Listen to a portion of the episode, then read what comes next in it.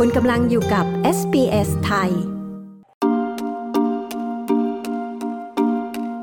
ผลการวิจัยโครงการใหม่เตือนถึงความเสี่ยงในการจมน้ำที่เพิ่มขึ้นในช่วงวันหยุดนักขัตฤกษ์ต่าง ๆ ในช่วง 12 เดือนที่ผ่านมามีผู้เสียชีวิตจากการจมน้ำแล้ว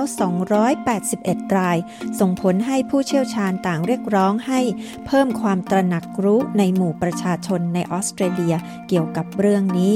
คุณแอดริอานาวอนสต็อกผู้สื่อข่าวของ SBS News มีรายงานเรื่องนี้ ดิฉัน ปริสุทธ์สดใส SBS ไทย เรียบเรียงและนำเสนอค่ะ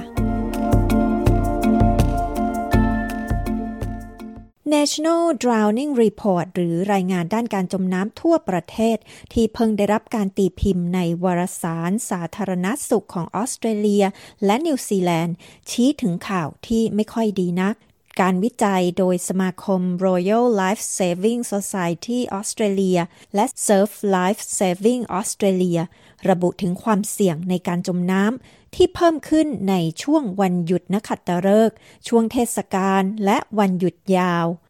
ดรจัสมินลอสนักวิจัยของ Surf Life Saving Australia กล่าวว่า มีความจำเป็นเร่งด่วนที่ผู้คนจะต้องวางแผนเรื่องความปลอดภัย ในการทำกิจกรรมทางน้ำไว้ในแผนการท่องเที่ยวด้วย แม้ว่าจะเป็นแค่การไปเช้าเย็นกลับก็ตาม Tragically, this report come about because 281 people have lost their lives due to drowning in the past 12 months.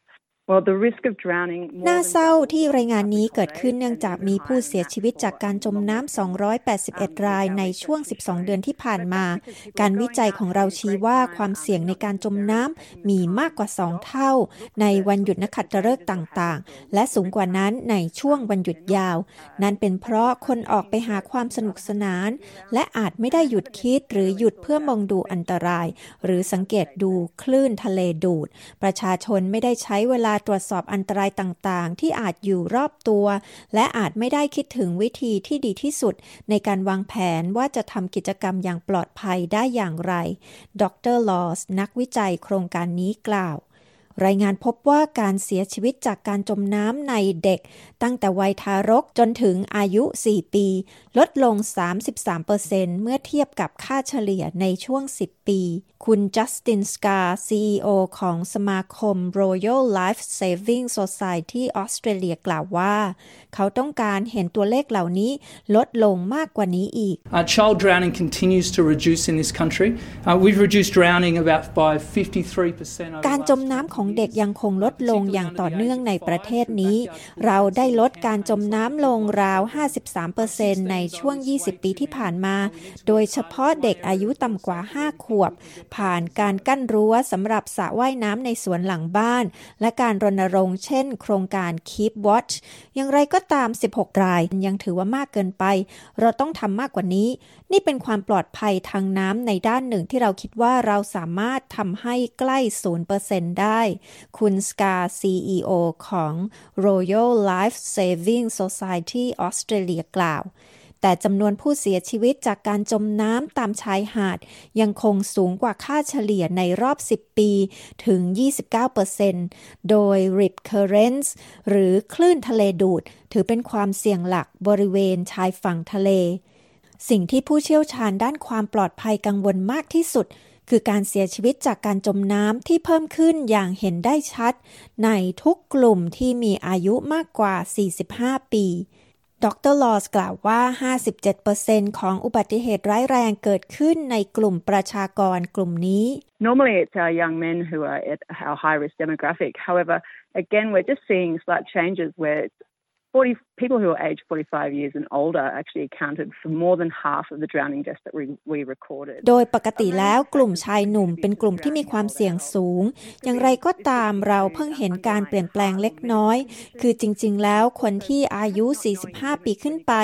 มีจำนวนมากกว่าครึ่งหนึ่งของผู้เสียชีวิต จากการจมน้ำที่เราได้บันทึกสถิติไว้ มีปัจจัยหลายประการที่อาจส่งผลต่อการจมน้ำในคนวัยผู้ใหญ่ที่อายุมากาก และอาจรวมถึงโรคหัวใจหรืออาการป่วยที่มีอยู่ นอกจากนี้บางทีพวกเขาอาจไม่ทราบขีดจำกัดของตน เมื่อไปเที่ยวหรือไม่ได้เตรียมพร้อมเมื่อไปเล่นน้ำแค่วันเดียว ดรลอสชี้แจงการวิจัยดังกล่าวยังค้นพบสิ่งที่น่ากังวล เกี่ยวกับความเสี่ยงต่อผู้ที่อาศัยอยู่ในพื้นที่ห่างไกล คือพวกเขามีความเสี่ยงที่จะจมน้ำมากกว่าคนอื่นเกือบสองเท่า Well, often if you don't have access to resources such as swimming or um, even บ่อยครั้งถ้าเราไม่สามารถเข้าถึงทรัพยากร เช่นการว่ายน้ำหรือแม้กระทั่งมีประสบการณ์ในสภาพแวดล้อมที่แตกต่างกัน มันก็จะส่งผลให้เรามีความเสี่ยง เพราะเราไม่คุ้นเคยกับภัยความเสี่ยง หรือไม่รู้ถึงพฤติกรรมที่เราต้องมีเพื่อจะได้ปลอดภัย ดรลอสอธิบาย ผู้เชี่ยวชาญต่างเรียกร้องให้ประชาชนใช้แนวทางปฏิบัติคือ stop look and plan หรือหยุด มองและวางแผนเพื่อลดจำนวนผู้เสียชีวิต ดรแคทรีนพิคโคลจาก Royal Life Saving Australia กล่าวว่า นั่นเป็นวิธีเตือนให้ประชาชนตระหนักมากขึ้น ในด้านความปลอดภัยในการทำกิจกรรมทางน้ำ Always supervise children in on and around the water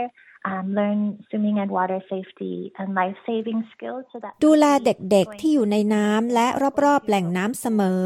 เรียนว่ายน้ำและเรียนรู้เรื่องความปลอดภัยในการทำกิจกรรมทางน้ำและทักษะการช่วยชีวิต เช่น การไปเรียนว่ายน้ำหรือไปที่สระน้ำแถวบ้านแล้วว่ายน้ำไปมาในสระหลายๆ รอบ และเพิ่มความแข็งแรงของร่างกายสำหรับว่ายน้ำแล้วต้องสวมเสื้อชูชีพเมื่อไปลงเรือ ไปตกปลาตามโขดหินหรือพายเรือ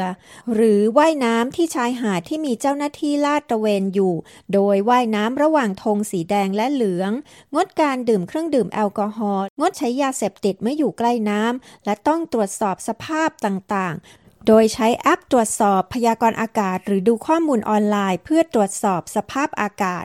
ดร Pickles จาก Royal Life Saving Australia แนะนำ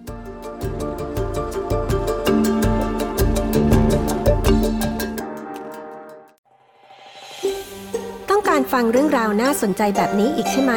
ฟังได้ทาง Apple Podcast Google Podcast Spotify หรือที่อื่น ๆ ที่คุณฟัง podcast ของคุณ